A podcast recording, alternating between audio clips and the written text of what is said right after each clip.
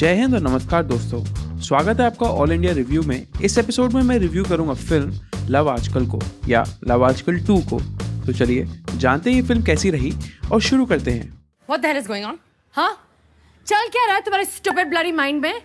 तुम मुझे रिजेक्ट करते हो। You refuse to sleep with me और तब से ऐसे मेरा पीछा कर रहे हो। तुम ऐसे ही कोई भी लड़की नहीं हो। कैसे एक्सप्लेन करूँ कि तुम स्पेशल हो? ये भी मैं बताऊँ। तो तुम क्या करोगे? नहीं मतलब। हाँ बताओ मतलब। क्यों पीछा कर रहे हो तुम मेरा? मैं आज के बाद आपका पीछा नहीं करूँगा। मैंने कहा तुम्हें तुम मेरा पीछा मत करो। नहीं। तो फिर। तुम्हें लगे मैं तंग कर रहा हूँ। मैं चला जाऊँगा। मेरी ज़िंदगी में सबसे इम्पोर्टेंट चीज़ मेरा करियर है। शायद इस फ़िल्म से ज़्यादा रोमांचक दिल्ली इलेक्शंस के रिज़ल्ट रहे। चाहे आपने किसी को भी वोट दिया हो वैलेंटाइंस डे पर रिलीज़ हुई लव आजकल टू ये फ़िल्म ना तो एक रिबूट है ना ही एक रीमेक पर आप ये कह सकते हैं कि ये फ़िल्म एक तरह का सीक्वल ही है। 1990 से लेकर 2020 तक ये फ़िल्म दो प्रेम कहानियों को व्यापक रूप से अलग अलग बाधाओं का सामना करते हुए दिखाती है। पहली कहानी समाज के प्रतिबंधों के बारे में है और दूसरी प्यार और करियर को बैलेंस करने के बारे में है। लेकिन दोनों ही प्यार की सच्चाई और अनफिल्टर्ड भावनाओं को दर्शाती हैं। इस फ़िल्म में सारा अली खान, कार्तिक आर्यन, रणदीप हुड्डा और आरुषि शर्मा मुख्य पात्र हैं।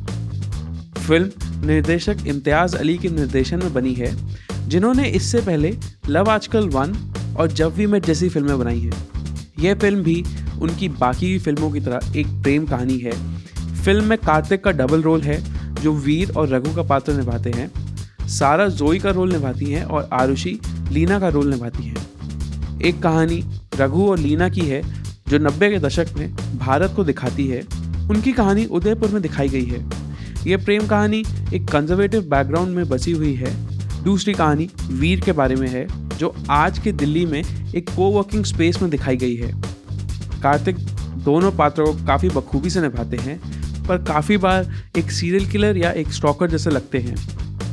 ऐसा लगता है कि काफ़ी जगह यह फ़िल्म नेटफ्लिक्स के यू से प्रेरित है। सारा का किरदार एक करियर ओरिएंटेड लड़की के बारे में है जिसको एक अकेली माँ ने पाल पोस के बड़ा किया है तो वो रिलेशनशिप और करियर को बैलेंस करने में उलझी हुई है और कमिटमेंट से थोड़ा घबराती है।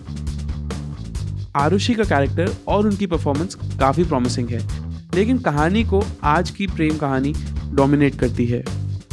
एक्टिंग की बात करें तो मेरे हिसाब से रणदीप हुड्डा की एक्टिंग काफ़ी शानदार है। आरुषि की एक्टिंग एक न्यू कमर के हिसाब से काफ़ी वास्तविक लगती है।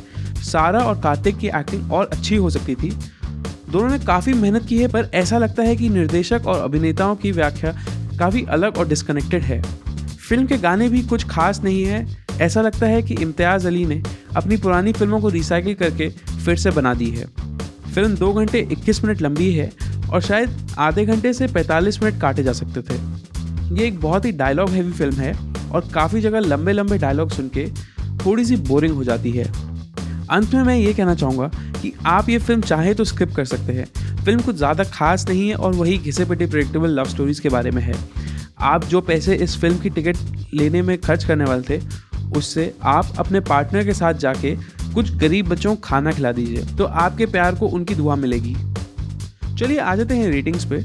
इस फ़िल्म की एक्टिंग के लिए मैं दूँगा पाँच में से तीन हार्ट्स डायरेक्शन के लिए मैं दूँगा पाँच में से दो हार्ट्स कुल मिला के मैं इसको दूँगा पाँच में से ढाई हार्ट्स चलिए, ये था आज का रिव्यू अगर आप मेरे विचारों से असहमत या सहमत हैं तो आप मुझे इंस्टाग्राम पे एट मंच मूवीज़ पे इसके बारे में बता सकते हैं। अब मैं मिलूँगा आपको अगले एपिसोड में। तब तक आप अपना ख्याल रखिए और हमेशा की तरह स्वस्थ रहिए।